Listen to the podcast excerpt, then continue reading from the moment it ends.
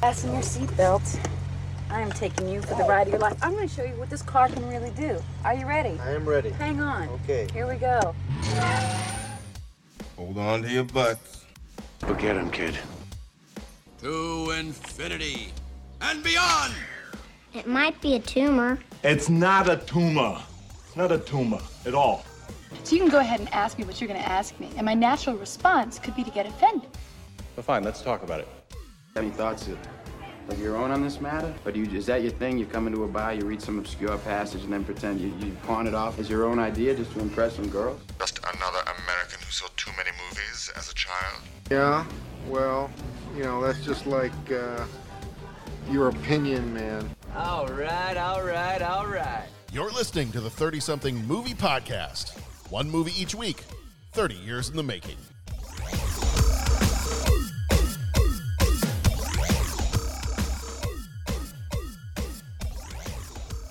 Dun dun The Addams Family. There we go. Thank you. That's the appropriate way to start this one. It is the 30 something movie podcast, and we are talking Addams Family Values from 1993. This is episode 485. Addams Family Values. The funny part about this one is in my notes, I have referenced it as AFV, so I got to make sure I don't actually accidentally say America's Funniest Videos um, every time I talk about the name of this movie. But we'll, uh, I like to give myself a challenge. We don't want things to get stale after 485 episodes. Speaking of not stale, I have just the, the cream of the crop here with me tonight. I've got Pat Canigallo. Pat, how are you doing? Great. Hi, everybody. Pat, the people at home can't see this, but you're sideways. I am sideways because I'm I'm I'm I'm on only a phone tonight, so I'm like looking Oh, up there you go. something that I about the movie and podcasting and all that kind of stuff. That's so fine. I just I just I'm- thought you hadn't had your V8 today. I have not had my V8 today. Oh, okay. Should have had a V8. I've I was going to say that's fitting for the movie, but I don't know. Did the Addams family do like the sideways camera thing? I, I guess they didn't. no. No, What I they didn't. anyway. Yeah. Okay. Okay. Are you thinking of Batman So, climbing look- up the side of a building? Yeah, Batman, Okay. or like how the bad guys in Batman always had like the slanted screen. Yeah, yeah, yeah. And uh, yeah, I don't know what I'm talking about. I don't know. What I'm, yeah, luckily, you edit these things so well, you can just take that right out. The I do what? Pat, they're called I, they're called Dutch. I, I uh, don't think you know the words that I don't think the words mean what you think they are meaning. The the camera angles you're referring to. I think they're called Dutch angles or, or Dutch ovens or something like that. I think a Dutch oven is something else, but I'll it? just leave Okay. that there. Isn't that like when you go on a date and each of you cooks something? That's it. Okay. Uh-huh. I wanted to make sure I got You that figured right. it out. Yeah. It took a little processing, but it's it's it's late and it's a weeknight. So There, there was concern about this this episode going off the rails, but I don't know that it necessarily even got on the rails to begin with. So if you don't if you don't put it on the rails, Pat, it can't go off the rails. It Right. can't go off then. all right, minute we're at the 36 minute second mark, and we're already talking about Dutch ovens. Right, so I mean, it's mm. kind of Welcome to the 30 something movie podcast. Bo, how are you doing, buddy? I'm well, John. How are you? Good. I am excellent. Hmm. We're talking movies, so I'm I'm always good when we're talking movies. And Excellent. So excited to have Rob Perry back with us again. Rob join, joins us a couple times a year or so to talk horror movies and sci-fi movies, and you you hop on when we've got some of your favorites on here. But and any folks that want to hop over to Patreon, if you're not joining us over on Patreon, we earlier tonight we did a recording of the episode for Krull from 1983. So if you have if you love that movie, if you've never seen that movie, head on over to Patreon. Join us on Patreon over there so you can get access to that bonus episode because that movie is awesome and we had a fun time talking about it. So, but Rob, so happy to have you here with us again for another Addams Family movie. The lesser of the Addams Family movies, but yes, an Addams Family movie nonetheless. Okay. All right. I'm I'm actually glad to hear you say that because I had some opinions about this movie and then after I formed my own opinions and I've seen this movie several times before anyway, I went online and started to look at other people's opinions and I was like, did we watch the same movie as the people online? Cuz they seem to like it more than the first one and I have different opinions. So, I'm I'm glad to hear you say it. that that makes me feel a little bit better that I may not be the only one who as I'm reading things and people are like, oh, this is the far superior of the Addams Family movies. I'm like, oh, okay. You are not alone, sir. Okay, good. Good, good, good. See, I'm trying to be nice uh, because we've got a guest. I so much wanted to say, well, it, it, at least it's not like they killed off all the main characters in the first 30 seconds of the film or like they do with some sequels. But I thought, it. you know what? It, I, I just got to be careful because, you know, Pat, I love it when they do that. Yeah, I love I it when you go. I, I know, I I know, wish I wish every movie would kill off most of the supporting characters in the first thirty seconds of the movie. That's right. God, I'm- I'm just. I'm trying to think of how many movies would be made so much better by doing that. I don't know. Forrest Gump. Transformers the movie didn't scar any children when they killed everybody off. Exactly. right. that's right. I That's mean, right. think- think how much better, Pat, uh, think just how much cycling better back. the- Welcome, Rob. Oh, John, No, I'm I- sorry. Did I cut across you? No, I was just saying, think how much better like the Lord of the Rings movies would have been if they killed off just everybody except Frodo in the second movie. And or I don't know, like Top Gun. Imagine if like in the 30 seconds, first 30 seconds of Top Gun, they just killed everybody other than Tom Cruise. Right.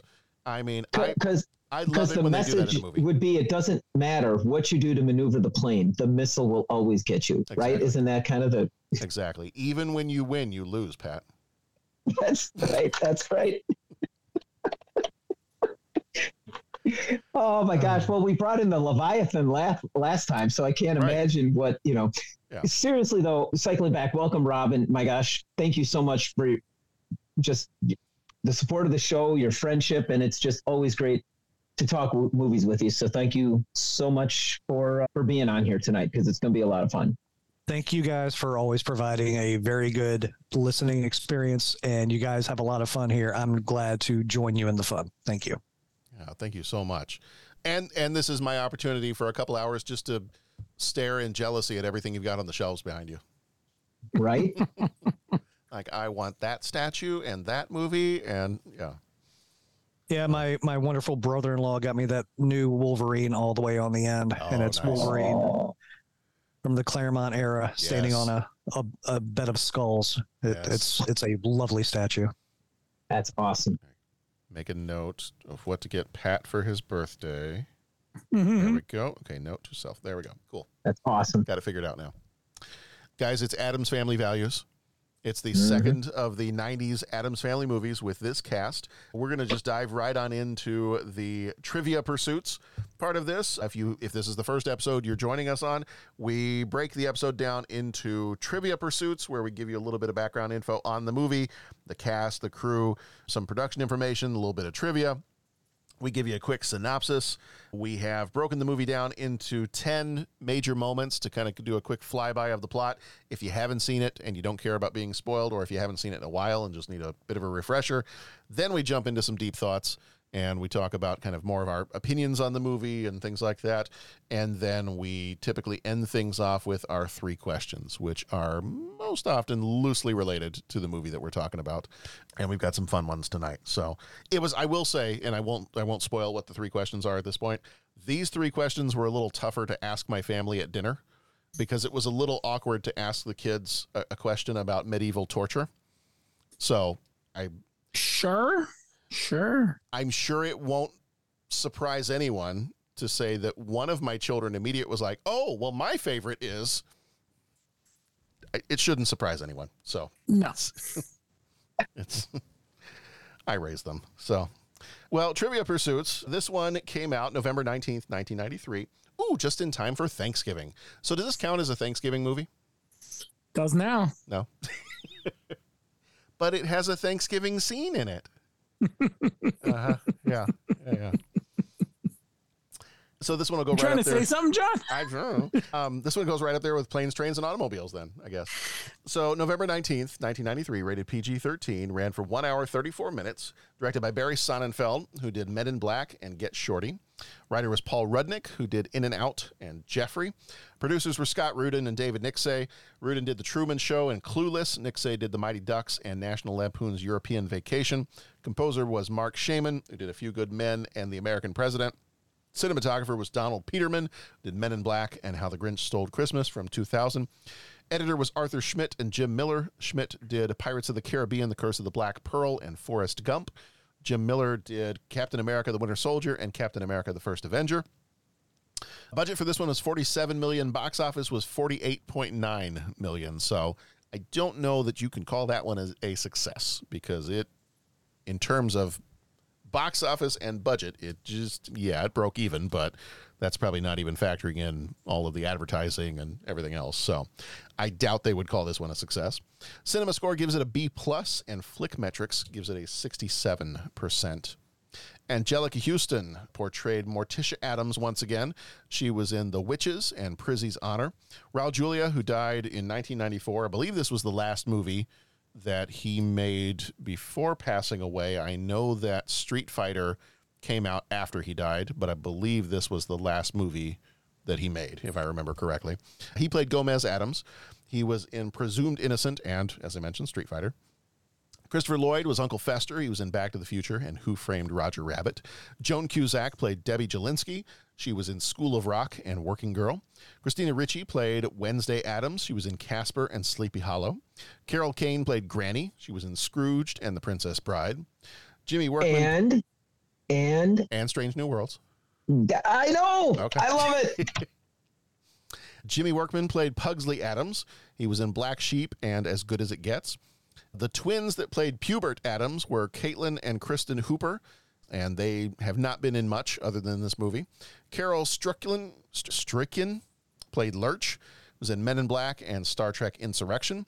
David Krumholtz played Joel Glicker. He was in 10 Things I Hate About You and Harold and, Harold and Kumar Go to White Castle. And Dana Ivey played Margaret Alford. She was in The Help and Two Weeks Notice. So, a few quick trivia things on this one. This was the final film of Raul Julia released before he died on October 4th. I'm sorry, October 24th, 1994, at the age of 54. Street Fighter was released two months posthumously. Carol Kane, kind of a funny one here. Carol Kane, who plays Grandmama, is almost a year younger than Anjelica Huston, who plays her daughter Morticia. After the wedding reception, Gomez is seen making a bottle for Pubert with strange ingredients, making a supposed hangover remedy called a prairie oyster. This includes vodka, Worcestershire sauce, and a raw egg. Then he, they have the funny line of Gomez giving it to Pubert and says, hair of the pup. So I thought that was kind of a funny one. And he's wearing sunglasses too. So obviously they had a, it was a rough night after the wedding for all involved. Mm-hmm. Mm-hmm. Let's see what else do we have. There is a there is a comment in here when when Pubert is quote unquote possessed and his hair turns blonde and you know his his nursery looks normal and they freak out because he could grow up to be a lawyer. Well, apparently in the and I had kind of forgotten this. Apparently in the original Addams Family TV series, Gomez Addams was an attorney. I guess that was his his profession. So, oh, and then the the last trivia thing I've got on here, and if, if anybody else has got some, they can throw some out here. But the last one I have, one of the adults at the summer camp addresses another person as Buffy by the name Buffy. Mercedes McNabb, who is played by Amanda Buckman, later, I'm sorry, Mercedes McNabb. The actress plays the character Amanda Buckman. She later played the recurring character Harmony Kendall on Buffy the Vampire Slayer. Mercedes McNabb also played the Girl Scout in the first Addams Family movie, which is one of my favorite lines of the movie. Is your lemonade made with real lemons? Are your Girl Scout cookies made with It's real made Girl with Scouts? Girl Scouts. Yeah. Love that line. Uh huh. So good. All right. I'll give you the quick synopsis. We'll do the major moments rundown, and then we will hop on into our deeper thoughts on this one. As I'm running through the major moments, you guys, if you have anything specific you want to comment on with regard to the plot of the movie or anything that I mentioned, feel free to, to go ahead and interrupt there, but we'll, we'll fly on through those major moments to, just to give everybody a recap. So we'll synopsis, and then I will throw in the trailer audio here too, so we can get reacquainted with that. In a world where odd is ordinary, the wickedly charming Addams family faces their gravest challenge yet. When a sinister nanny with a deadly secret targets their fortune, it's a race against time for Gomez, Morticia, and the children. Can they unveil her murderous plot before it's too late? The Addams family is back, and death has never been so much fun. Gomez, Cara mia. marvelous news. I'm going to have a baby. Right now. Are you in unbearable pain? My darling, is it torture? Oui. It's a boy. It's a girl. Gomez! What news? Father, what is it? It's an Addams. do you think we love the baby more than we love you? Yes.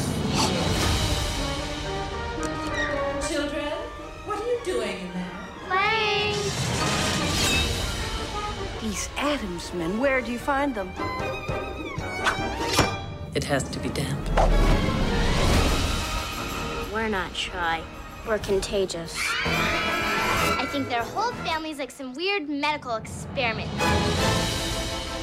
Are we late? One house, three children. So many windows. You still desire me after all these years? Forever. Our whole family together at last.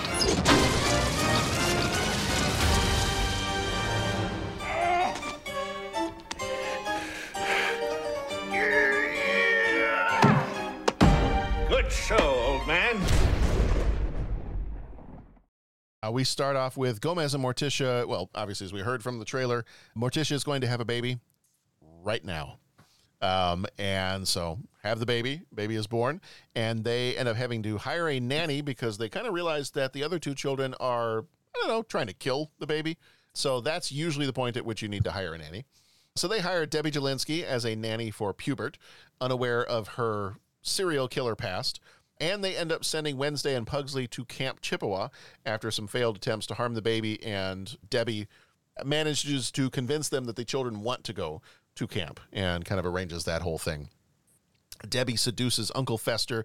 Wednesday becomes suspicious of this, but to cover this up, like we said, she manipulates the parents into sending the kids to summer camp. When they are at Camp Chippewa, Wednesday Pugsley and Joel are singled out for their unusual appearance and behavior, and we can tell that Joel has a little bit of a crush on Wednesday there. Fester and Debbie get engaged, although you can tell that obviously Debbie is just in this for the Addams family fortune, of which she can get some access to through Fester, and she has a tendency for her husbands to disappear not too long after getting married. She does unsuccessfully try to kill him on their honeymoon. I did want to say that uh, of the, and this gets a little bit more into the opinion section of things, but of the things that, while I didn't enjoy this movie as much as I did the first Addams Family movie, of the things that I think this movie does do well, it does do well some of those things that were the very much the Addams Family isms from the first movie. Like there's plenty of that. There's plenty of moments of like when when she's about to the fact that they would be blissfully unaware of the fact that she's holding a boombox while he's in the bathtub and she's about to throw that in there while he's taking a bath and, and he doesn't even have a second thought about that. You know, some of those moments it's it's still it's on par with what I expect from Addams family type stuff. So that part and some of those parts I did enjoy. I thought they did do a nice job with some of those things. Overall, and we'll talk more about this in a little bit, I, I do like the first one better. But, you know, I thought they did a nice job with some of those. I always enjoy Wednesday and Pugsley in these movies. I always think that's probably probably the highlight of the movie when I'm watching either one of these. Fester, at the request or demand of Debbie, cuts ties with his family. Because of the stress of this, Pubert physically transforms because of this disruption. Gomez starts to become depressed because his baby is now blonde haired, blue eyed, looks like a normal child, and the nursery is all bright, and, and uh, the baby loves Dr. Seuss now. There is the Thanksgiving play rebellion at camp. Forced into a Thanksgiving play at Camp Wednesday, initially pretends to comply with everything, but then does lead a rebellion and pretty much captures the camp counselors and sets everything on fire. Before they escape, Wednesday and Joel do share a little caramia and a kiss. Debbie attempts several times to kill Fester, tries to blow up the mansion, later points a gun at him. Thing does help Fester escape, and the family begins to reunite. Debbie captures the family, strapping them to electric chairs as she is about to electrocute them. Pubert connects some loose wires, causing the current to kill Debbie instead. Family celebrates Pubert's first birthday. Fester becomes smitten with dementia, a new hi- new nanny hired by cousin It and his wife.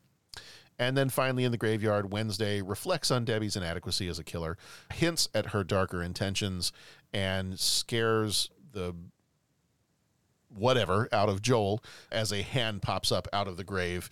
And obviously, Wednesday is smiling because she's just having so much fun with this. And now, Deep Thoughts. I have an opinion on this matter. Don't mince words, Bones. What do you really think? I like it a lot. Wow. It's, it's very deep. Thank you. Aside from some of the problematic elements of the Thanksgiving massacre scene, that is my favorite scene in the movie. Yeah. Problematic being that Wednesday does this very good diatribe about how the Thanksgiving was the beginning of our the, the new the new world settlers coming over and vanquishing and destroying Indian culture and people, literally. And all the kids dressed as Indians start doing all the stereotypical Indian woo woo woo woo woo woo woo and everything. And I was like, you almost had me there. You almost had me there. That, that while that being my favorite scene, and I haven't seen this movie in years, and rewatching it again last night, I realized why I had not revisited as much as the first one. Mm-hmm. I, I second what Rob was saying. I was going to say that was one of my favorite scene as well. And it's funny that the, the, exactly what you described. I feel the same way, and I, I, I wonder if almost that's it's like like you said they almost had it there, and I'm thinking 30 years ago. That would have I don't know if I would have said that would have been a bold statement, but I mean that would have still been a statement if you're talking Thanksgiving and painting it in those terms and all that. So it was almost like, okay, that that was a good step. Now go the further thing and not have the kids doing the woo and all that kind of thing w- would be something that if that movie was released today, maybe that stuff would have been would have been you know removed from it. You know what I'm saying? It, but it was looking back 30 years. I, I'm tr- I'm trying to think like if that would have you know people would have been like oh wow like you know what i'm saying like I, I don't know that thanksgiving was necessarily looked at with that more accurate eye or critical eye 30 years ago but i, I hear and i agree exactly what you're saying and, in all the same things so i got a daily double on favorite scenes with rob there I don't know. I don't know if this speaks to my twisted nature, but I'm watching that scene and, and kind of had the same reaction. I was like, "Oh, we got so close," and and then we went right into the stereotypes. And I, in the back of my mind, I thought, what I would have done if I was a writer is I would have had Wednesday, I don't know, give them some diseased blankets and have them Oh, go that route. and I don't know, that seems like an Addams Addams family kind of. It's a little social commentary. It's also a very Mhm. Adam Wednesday Addams thing to do. Like, huh, all right, maybe I don't know. In my little revised version in my brain, maybe that's what they do instead of burning everything down and yeah yeah. And, and making them look like savages. Right. Right. Mhm. In, instead, play Uh, up the play up the historical irony of it all. Yeah. Yeah, uh, but the the other my other favorite scene leading up to that is when Peter MacNicol locks all the kids in the cabin and makes them watch Disney movies on on on nonstop. That was funny. Yeah. Yeah. Yes, it was. Random question. This is not part of the three questions. What Disney movie would you not want to be forced to watch if you had to be locked in that cabin? Old Yeller. Oh, Indeed. Oh yeah. that's a good one. Well played, sir. Yeah, Yeah. that is a good one. Don't even have to hesitate on that one. Yeah. That'd be a rough watch. Bo, do you have a, a, a favorite scene? It's funny. He, he sort of took took mine. I was the the way Wednesday presents herself as Pocahontas, like the start of that whole thing, is mm-hmm. just so perfect. But mm-hmm.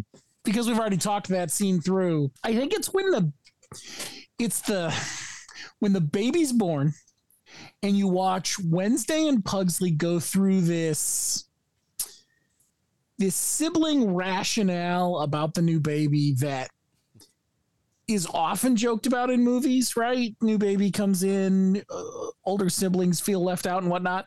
And one kid has to die. Addams twist on it, right? It's the fact that, well, we're not just feeling left out, we're feeling left out, so we're going to kill this thing. Like, that's what about the Addams family in all its incarnations is so fun is the way they take ev- normal everyday stuff and then just three up it you know hmm. it's we're not just mad, we're going to blow you up. Like it's it's that. Hmm.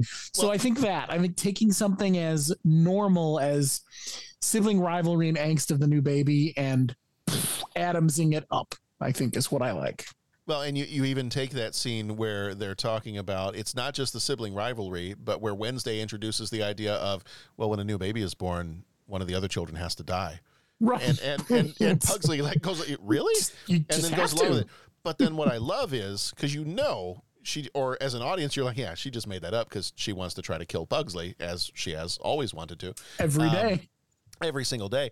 But then you take it further, and then when the parents confront them and they're like, Do you think that we love the baby more than you? Yes. Yes.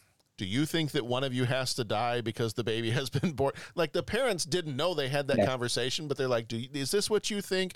And they're like, Yes. And was it So is grandma- that them knowing their kids, or is this some sort of Addams family policy? Well, that's that's what makes it even funnier because you think then as the audience you're like, "Oh, well they know their kids so well that that's what their kids are thinking."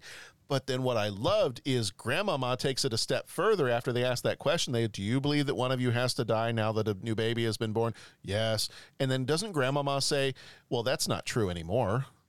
Not anymore. Yeah. Yeah, exactly. Yeah. So it's Yeah. like, as the audience, you're like, okay, Wednesday made that up. And then you get to the parents and are like, okay, well, Gomez and Morticia, they just know their kids. They know Wednesday so well that sh- they know she made that up. And then grandma says that, and you're like, oh, Oh no, dear. maybe that is a family rule. Never mind. Never mind. So it's, know, I'm just gonna step back. it's when they do kind of the long con with some of the jokes and they do that type of stuff that it's that's when it's mm-hmm. it's funny is when you you get into those kind of things i think my favorites i i do enjoy a lot of the different camp scenes i i mean i could I could probably just watch if you wanted to just put a, a movie on and have all of the different instances of Christina Ricci playing Wednesday Addams. I could probably just watch that, and that would be enough of an Addams family movie for me. You know, all of her little things of I can't swim. All of her, all of her stuff at the camp. I pretty much every comment she makes in the whole movie, like she was an amazing. I think she's a, a great actress now, but I mean, as a, as a child actor, the uh, how she's able to pull off this part in both of these movies, Addams Family and Addams Family Values, she does an amazing job as Wednesday at, at the age that she was at making these movies. And I think I read an interview somewhere where, where she was like, "Yeah, I just grew up in a really sarcastic family, so it kind of came easily to me." I'm like, yeah, yeah, that makes sense. You you you you do it very well. And the stork comes and that puts the diamond in the bottom of the patch and then the da da da da da and then that comes up and that da, da, and it just, da, da, da. okay wednesday how where do you think babies come from Our parents the had cat- sex. i know with the camera pushing i mean it's just oh man it, it and it and it is it's just but, but i think and you, one of you guys said it earlier is that yeah there's a sarcastic thing there yeah but you're also it's deeper than that because you're seeing not as social commentary is the wrong descriptor but you're seeing kind of a a counterpoint to maybe the the general consensus right? Like oh yeah we all want to just talk about the stork and all that kind of like sex. Well we all want to have this uh, this first thanksgiving camp pageant and and as we said there's a problematic nature to the way it was in the film but like wednesday's thing is kind of like a well it wasn't all this way you know what i mean it's kind of a dose of historical context wrapped up with the revenge right made It's even blunt. It's blunt. It's blunt. yes A- and it's it's it's made even more so because everyone sitting in the audience is making incredibly bigoted and stereotypical comments and i mean when they go down the line and you see all the kids that are going to be made to be you know not the pilgrims and you know the guy doesn't even get the name right i mean it's it's humorous and it gives you cause for revenge adam style and all that but like you said there's there's blunt commentary and uh, it's just so well done. Yeah, of of my of my criticisms of the movie, the, the the one thing like that John touched on, the best parts of this movie are is every single scene with Wednesday. They they clearly saw the first movie and saw everybody's reaction and said, when we make the sequel, Christina Ricci has to have a bigger role. We have mm-hmm. to give her more to do and we have to give her more lines. She was the best part of the movie by far. However, by doing that, they sidelined Christopher Lloyd and Raul Julia and Anjelica Huston in the process. That's my biggest thing. They had a really good mix in the first movie of everybody. Am I upset that they gave Wednesday a lot more to do? Not at all. But I really felt that Uncle Fester was such a big part of the first movie, and he's supposed to be a much bigger part of this movie, but he doesn't feel like it. Mm-hmm. That's I wonder I, if any of it had to do with the timing for Raul Julia too, because I know when we talked about Street Fighter, we talked about how sick he was, and if this is right around the same time, Yeah, I mean, I, I think part of it in, in some of the things that I read, the uh, the director Sonnenberg uh, or Sonnenfeld was like, I really love this Pubert character. Like, we got to have more of the Pubert character in here. I'm like, eh, do we really? I mean, it's it's I, I feel like it's it suffers from the same thing that some of those like early superhero movies suffered from. It's like, well, in the last movie we had one villain. Now we have two villains. That'll make it twice as good. Well, no, no, no, no. There is, I don't know if you've heard, there's this thing called the law of diminishing returns. And maybe sometimes the more villains you add, or sometimes the more characters you add, you you don't get the same strength as what you had before. And I, to Rob's point, like that's exactly how, how I felt watching this movie. Is I was like, well, why do all the adults why does the majority of the addams family feel like they're in the background of this movie when they should be front and center why did we need to add a new baby i mean you, you could have you could have had wednesday continue to try to kill pugsley we don't need to add a new baby into this mix you know there's mm-hmm. already sibling rivalry so that's not necessarily it with as much as they as much as the the kids are trying to kill each other you already have a reason to hire a nanny, or you can have some other reason to hire a nanny. You don't have to have a brand new baby in the family, or or maybe I don't know, maybe Joan Cusack's character comes in some other way. She doesn't have to be a nanny. You could have some other way of doing it. I say all that, but I do also want to say I did absolutely love Joan Cusack as the villain in this movie. I thought she mm-hmm. did. I, I mean, I, mm-hmm. I like her in so many of her other movies, but I, she was, I think, the one of the perfect Addams family villains that you could have possibly had. Like her whole and and her whole reasoning. She, I think she was. I think she was already a member of the Addams family without knowing it, because of her whole reason of, well, it wasn't Malibu Barbie. It was that I mm-hmm. mean that, that being her whole reason for becoming a serial killer. I'm like that fits absolutely completely with the whole shtick of the Addams family. Like that, mm-hmm. I think that's perfect. I think that's great, and she, she is just enough quirky, over the top. You know, if she had a mustache, she'd be twirling it. Kind of a villain for this movie. So I, her part, I absolutely loved. I would have, if I was making this movie, I would have pulled back on adding the new baby. I would have found some other way. I, I probably would have tried to balance it out a little bit more. Send the kids to camp. That's fine. You can put them in all kinds of different situations where they're tormenting other quote unquote normal children. That's fine. And and that part has plenty of funny moments. I thought they missed a great opportunity to have Peter MacNicol tell everybody that he just wants them to know everything they're doing is wrong. Like I thought that would have mm-hmm. been great to have that moment in there, but they chose not to. They didn't consult me, mostly because I was 12 at the time this was being made. But I would have put that in there. But yeah, that- that's kind of my thought on it too. Is you've you've sidelined these amazing actors: Anjelica Huston, Christopher Lloyd, Raul Julia. These are amazing actors, and the kids are great. But why would you have these people in this movie if you're just going to throw them off to the side, and and have it be the hijinks of a brand new baby that ends up saving the day? No, that's that that's probably the part towards the end where it's just, oh, it's a bunch of and I know that's how things kind of work out sometimes in in the Addams family, but it's kind of like, oh, so it was a bunch of dumb luck that just saved everybody and and and I know that's part of the thing too, but I'm like I don't know. I just didn't I didn't connect with the idea of we got to have this baby because that's going to bring a great dynamic to the movie. I'm watching the whole thing going this just makes me want to watch the first one. Hmm. It's not that I'm not enjoying this movie. I can still watch it and enjoy it, but I'm like, there were very few moments. I remember watching the first one, even as an adult, just a just a, a couple years ago, and I remember laughing out loud in several of the scenes in that movie. In this movie, there was maybe a moment or two where I chuckled out loud. And even at that, it might have been a bit of a strained chuckle. And one time it might have been that I was just choking on a little piece of popcorn.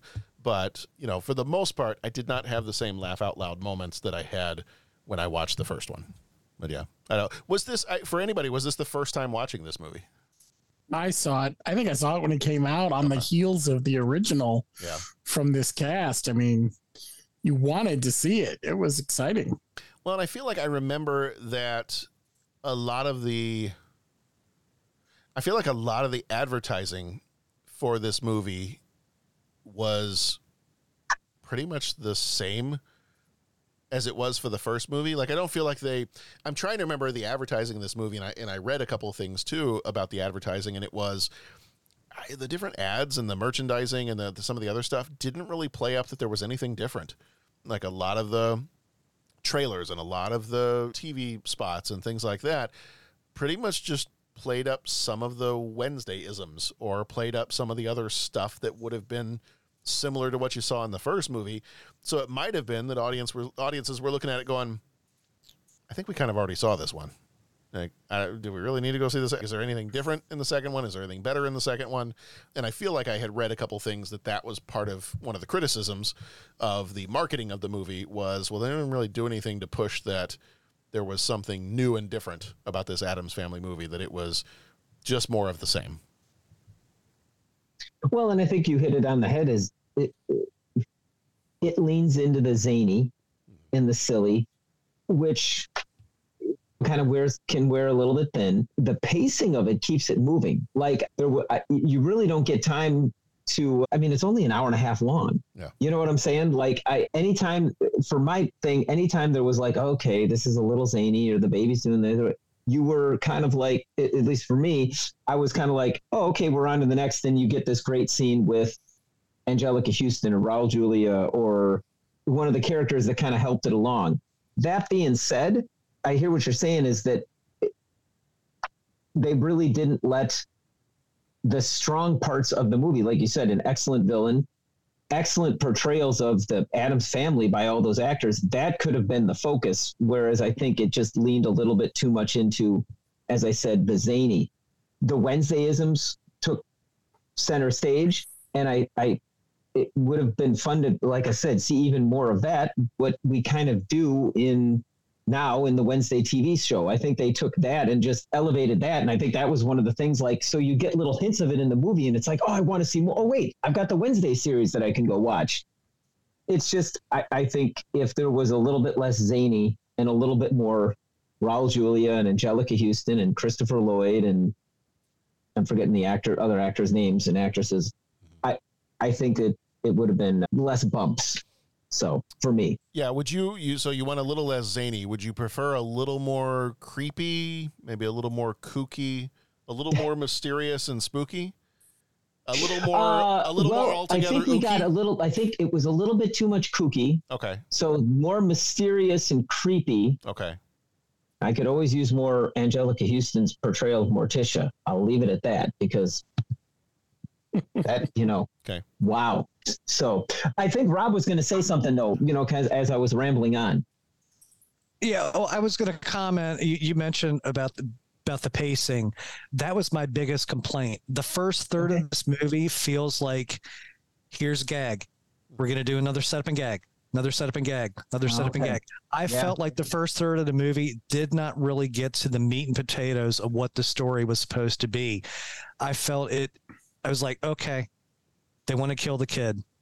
Did we need four to five scenes of them attempting to kill the kid?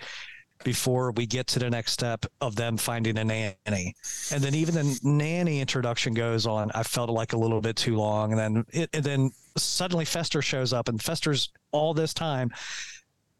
I thought it would have been interesting if Fester had interacted with the kids like, oh, I know a great way you could kill him.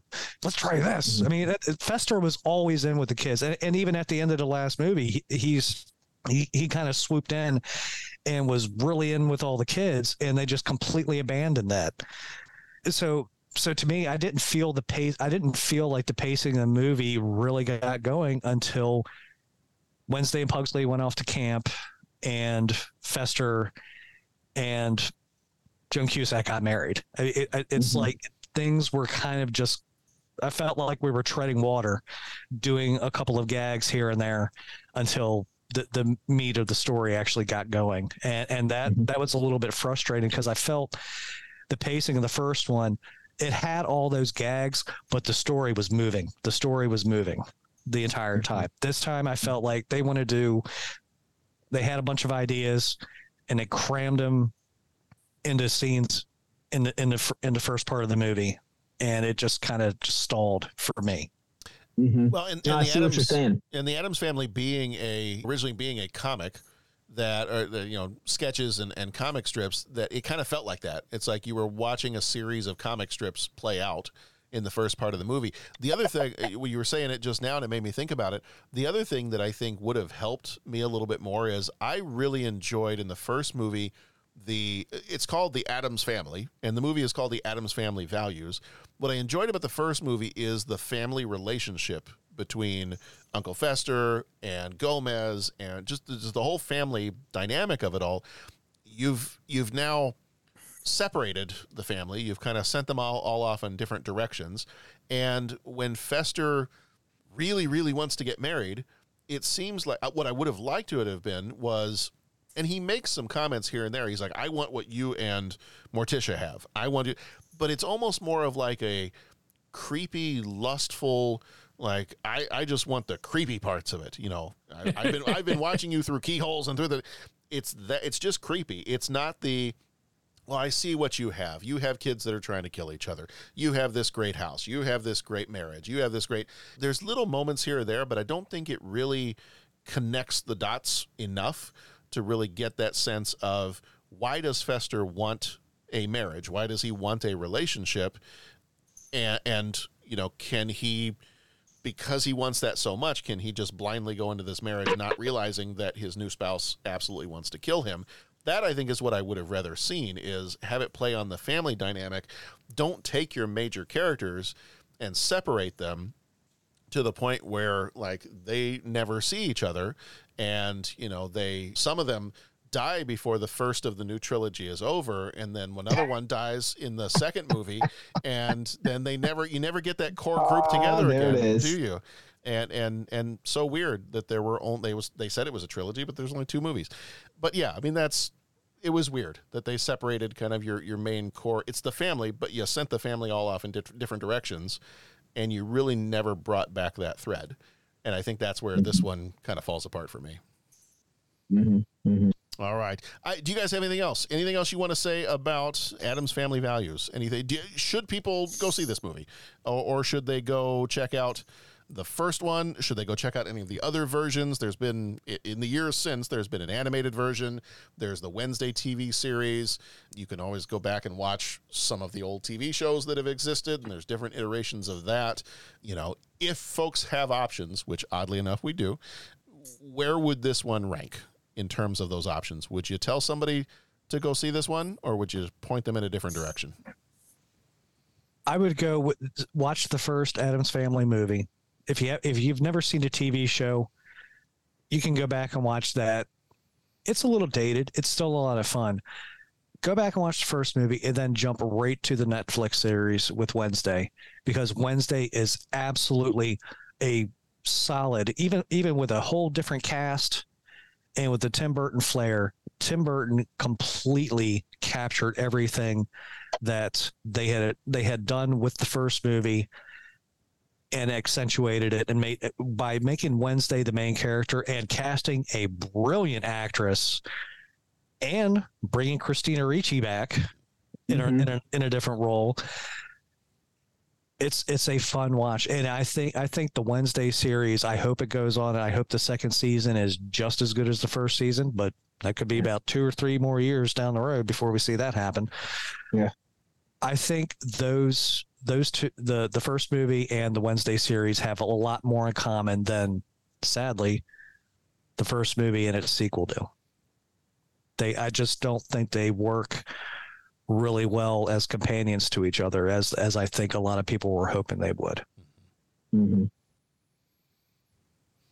Mm-hmm. What about you, Pat? think- Where, where would you point people? I, I was going to say, I think what Rob said totally makes all the sense in the world. I I will say, I will say, if you like the original movie, I think it's worth checking this out. If not for like some incredible story or like we we pointed out some of the issues with it, I think the Joan Cusack is the bad guy, the bad person is definitely worth it. I I, I really think watching the Raul Julia and Christopher Lloyd, Anjelica Huston. I think watching all of them, Christina Ricci, watching them just if just see them bring these roles more to life. I I think is worth the worth the price of admission, figuratively. So I I would say if you were a fan of the original movie, definitely check this one out. But just understand, like we talked about, there's going to be things in it where it's like, oh, okay, it didn't seem to hit with as much punch as the first one did so but no i think what rob said in terms of of you know where the original well i don't know if it's the original show but the 1960s tv series and where the wednesday tv series where that all falls in in play i think he i totally agree with him with that as well Bo, what about you? Where are you sending folks? I think it's been said. See the first movie, see Wednesday. This is not not high on the list of Addams family stuff. But that all being said, eh, if if you if if you're into the Addams family and you've seen all the episodes of TV and somehow you missed this, wow, at that point you should have seen it just because. But it's definitely not appointment television. Yeah. If you want to see Christina Ricci being Wednesday, Right. watch, watch this movie. That's a good that's a good way to put it. Yeah. Yeah. Well, I I will just I will spin my clay pottery wheel and just say ditto to everything you guys have said. Just make it as awkward as possible. I see your face, Pat, and I I raise you a no. who's that sitting behind you john what's going on there buddy It's it's Dennis. It's why he didn't show up tonight. That's hey now okay Yeah. All right. All right. It is time for three questions. He asks each traveler five questions. Three questions. Three questions. It's impossible to answer. Impossible because you don't know the answer. Nobody could answer that question. I want to ask you a bunch of questions. I want to have them answered immediately. What you just said is one of the most insanely idiotic things I have ever heard. At no point in your rambling, incoherent response were you even close to anything that could be considered a rational thought. Everyone in this room is now dumber for having listened to it. I award you no points, and may God have mercy on your soul. Three questions. Question number one Who is your favorite femme fatale in literature, TV, or film? Hmm. I'll go first. Yeah, go for it. For me, there's there's two in film, and I, I could not pick one over the other. Alex Forrest from Fatal Attraction, Glenn Close, mm-hmm. And Michelle Pfeiffer, Selina Kyle from Batman Returns. Mm. Could cannot cannot. I could not think of anybody else out of out of those that I would that I would I think is the perfect femme fatale.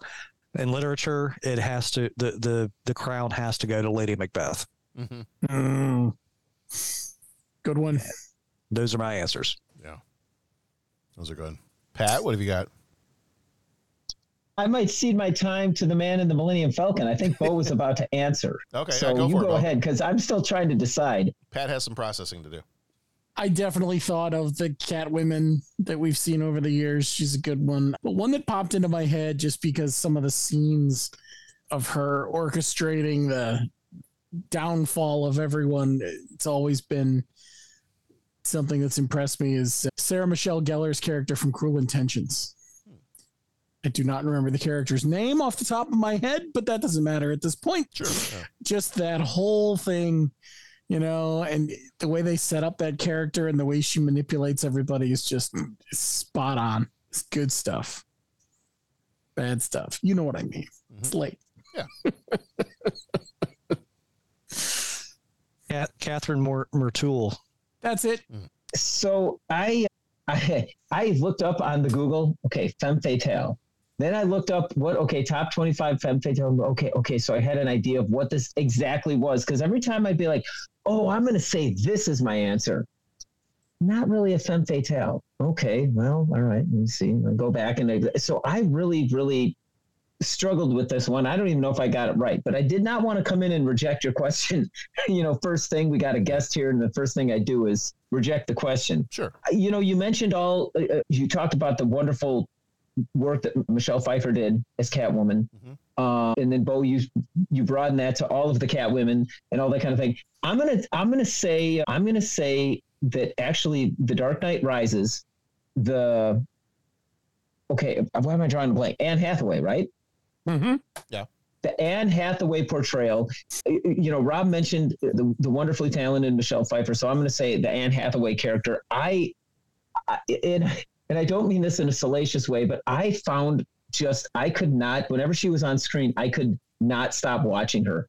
Whether it was just seeing how she would manipulate the situations, and here's spoilers for Dark Knight Rises, but I mean, when she first meets Bruce Wayne and how quickly she just turns the, turns the tables on him, or when she's trying to escape or whatever, and how quickly she goes from in control of the situation to pretending to be like the screaming victim to be, I, I just, I found her portrayal of Catwoman. I just so much enjoyed it.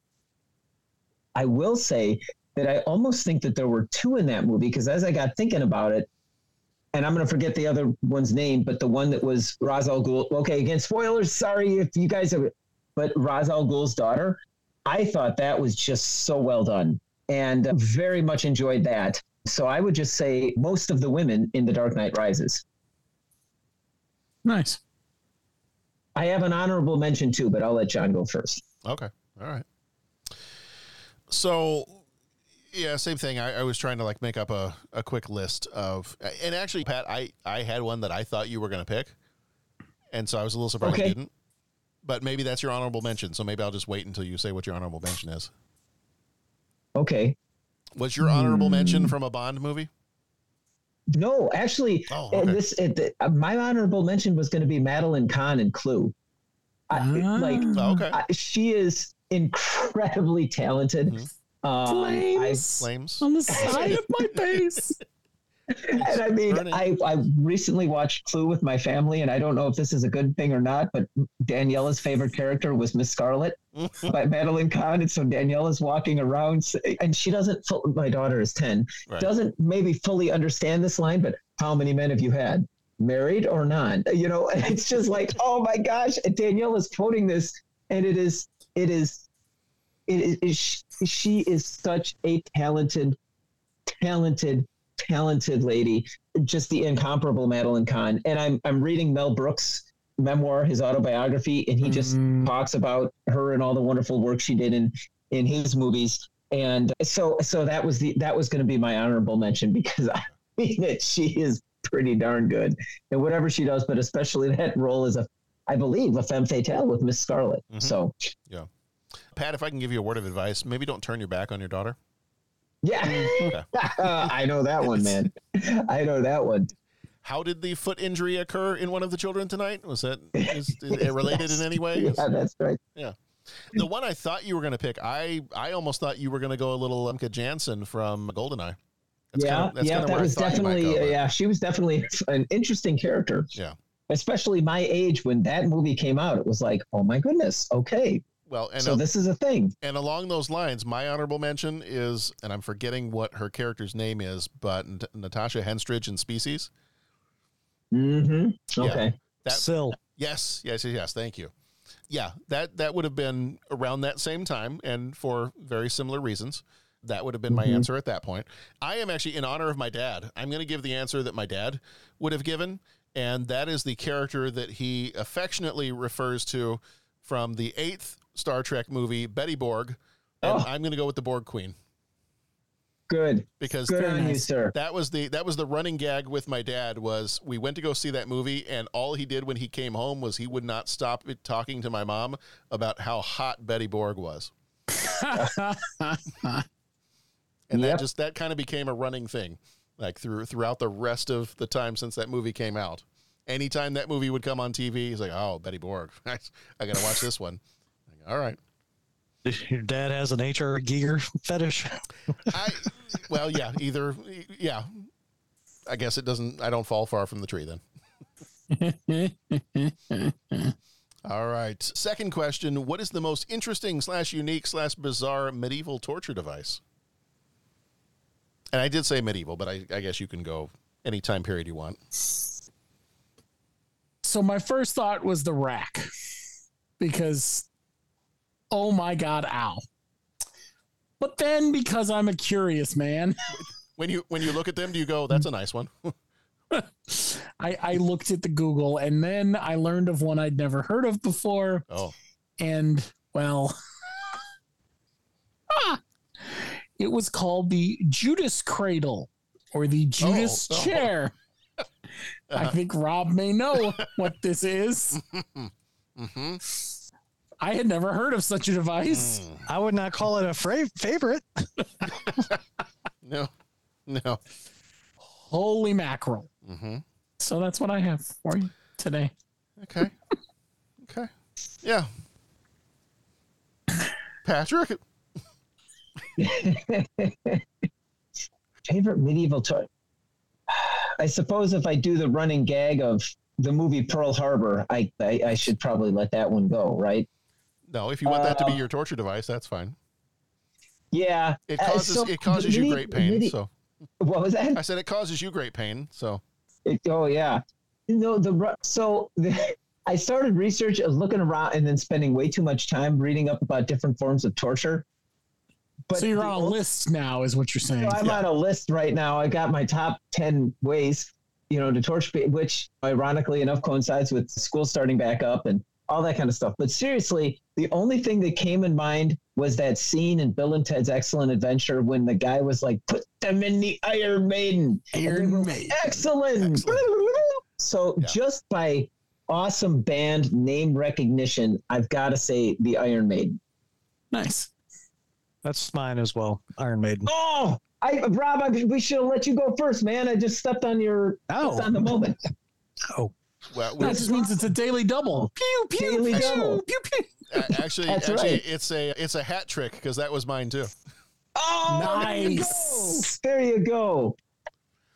My honor, I don't know if you can call any of these honorable mention. My honorable mention actually would have been the torture chair from the the scene in Casino Royale. Yeah, Oh that's a yeah. little rough. Yeah.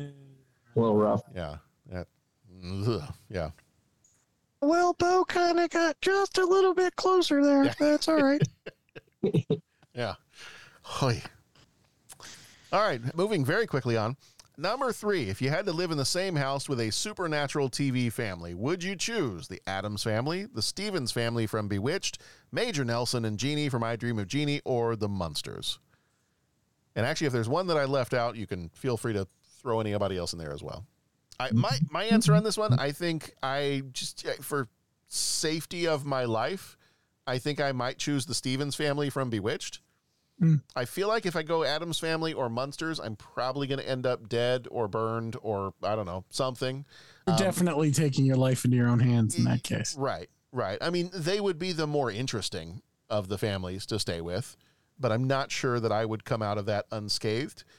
I feel like Jeannie was always very unpredictable, and if you weren't Major Nelson, things did not work out well for you in that Mhm, show. mhm. I feel like the safest, as long as no aunts or uncles have come by, I feel like the Stephens family might be the safest. Well, and if Mm-hmm. you look a little like the husband and your name is Dick, they might just slide you in the role and you'll be fine. That's true. That's true. And it wasn't it wasn't it always her mother-in-law uh, or his mother-in-law would show up? Yes. And that that was Her her mother. Her mother. Yeah, her Yeah, mother. her was- mother. Her mother. Her mother was the biggest problem. Yeah. yeah. Yeah. Yeah. Well, I jumped ahead of Rob last time. So Rob, what's what would your take be? Could I live with Jeannie in the bottle? See, Well, now you you're go. thinking like I was thinking. Oh, there you go. No, I, honestly, I, I'd have to say the Munsters. The the as as weird and as dysfunctional as their house was, it wasn't as dangerous as the Addams family home. And I I do think as far as a more normal nuclear family, I I think th- they were the safer bet. So the Munsters. And didn't the Munsters? Didn't they have a uh, a niece or something that lived with them that was supposed to be like in the new Wednesday TV series? They call a normie. I know I'm mixing my metaphors and series, but wasn't the niece kind of like? Yes. Mm-hmm. Okay. Okay. You're you're mixing your metaphors and Cheers characters. Yeah, that's right. That's right. All right. Yeah, Pat, what have you got? Who are you staying with? Well, I, I, you know what? It's funny. Everything that everything that has been said here, I'm totally in line with. I was racking my brain for another supernatural family. Oh, don't would say be fun don't say to- rack or don't say rack around Bo. Yeah, that's that's right. I was trying to say like another another supernatural family that would be fun to stay with. And I, I there's not much like necessarily coming to mind, but again, for all the same things, like I think the Addams family would be fun. I think the Munsters would be fun. I think, but I think like Bewitched might be kind of the safest bet, right? So yeah, I, I really have I have nothing to offer, but I'll let Bo talk a little bit and see if I can think of another like supernatural family that I'm sure is right on the tip of my tongue, and I'm just not thinking of it. Well, well, we already know Bo is leaning towards pulling a Christina Aguilera and doing the genie in the bottle thing. I was originally thinking Major Nelson and Jeannie because Okay. you can spend some time in the lamp, which could be cool. That thing looked comfy. Then there's the odd chance you could end up on a trip with Major Nelson into space, which could be cool. there's the whole he's at work all day, she's at home. If you were crashing, I you get in all sorts of hijinks, and he would end had nothing to do with it. Mm-hmm. That's Here's- where I was at. Here's here's some headcanon I want to throw past you and, and see see what anybody else thinks about it. So he's an astronaut, right? Mhm. Goes up into space. Is it possible that Jeannie was a Time Lord, and that that was her TARDIS? I kind of I don't know. I, I one of the last times I was watching one of those episodes, I'm like, oh, it's bigger on the uh, inside than it. she's a Time Lord. Dear God, he's figured it out. She just bops her head and everything goes all timey wimey. Timey wimey. I think if I was going to add a a family in, it might be like one of the Harry Potter families. You know what I'm saying? Okay. I think I I'd probably pull in like the Harry Potter, but I don't know if that's within. I don't know if that's within the construct of the question. Sure. You know what I'm be. saying? I, I if I was going to live with a family in the Harry Potter world, it'd probably be the Weasleys. Yeah, the Weasleys. Most of the other family. families don't seem to And, work so uh, well in that world. Say again. I most of the other families don't seem to work so well in that world. Well, again, with spoilers with that whole thing, but uh, yeah, I think that that one because that's well, I then we get into the Harry Potter discussion, but that's the only one, the other one that I could think of that would would there be another family, but Yeah. Yeah. nothing else is coming to mind. Yeah. Well, I think that does it for this one. Thank you guys so much for being here with me for this one.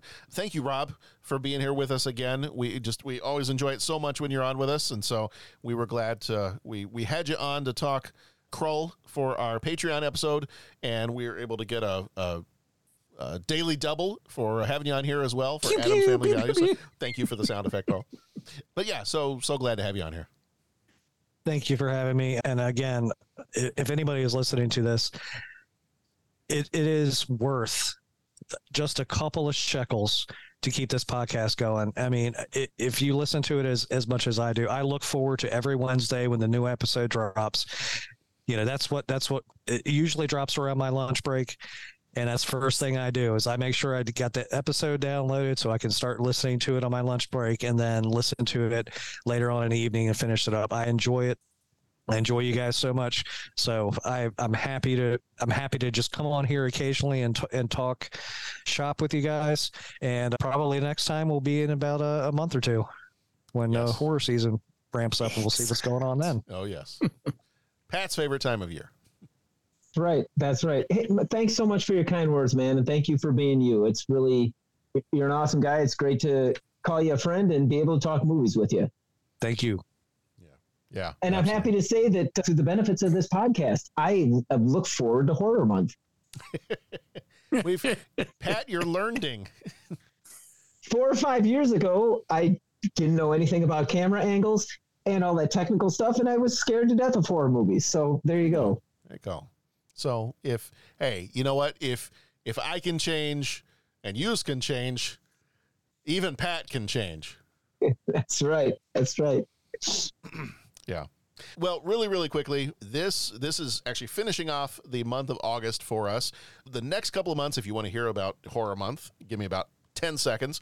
In September, it is our month of secrets, and we've got Rising Sun, Batman Mask of the Phantasm, Mrs. Doubtfire, and Schindler's List, because those all go together. And then our Patreon episodes for next month are Return of the Jedi from 1983, Scarface from 1983, and Somewhere Tomorrow from 1983. Uh, those will be those two. Scarface and Somewhere Tomorrow will be the Patreon shorts for that month. And then October is our horror month. Regular episodes in October are Fire in the Sky, Hocus Pocus, Needful Things, Judgment Night, and Leprechaun. And then our Patreon episodes for October are Something Wicked This Way Comes from 1983. And we've got the Patreon shorts are It Started in 93. I'll talk briefly about The Adventures of Brisco County Jr. This started in 1993. And the Patreon short It Ended in 93. We'll be talking about Cheers, which ended its run in 1993. So we have got all kinds of good stuff coming up once again, thank you guys. Looking forward to the next time we're on here together. And Rob, I'm sure, again, we will see you, I would imagine, in the month of October. We'll be seeing you pretty soon. Absolutely. Thank you, guys.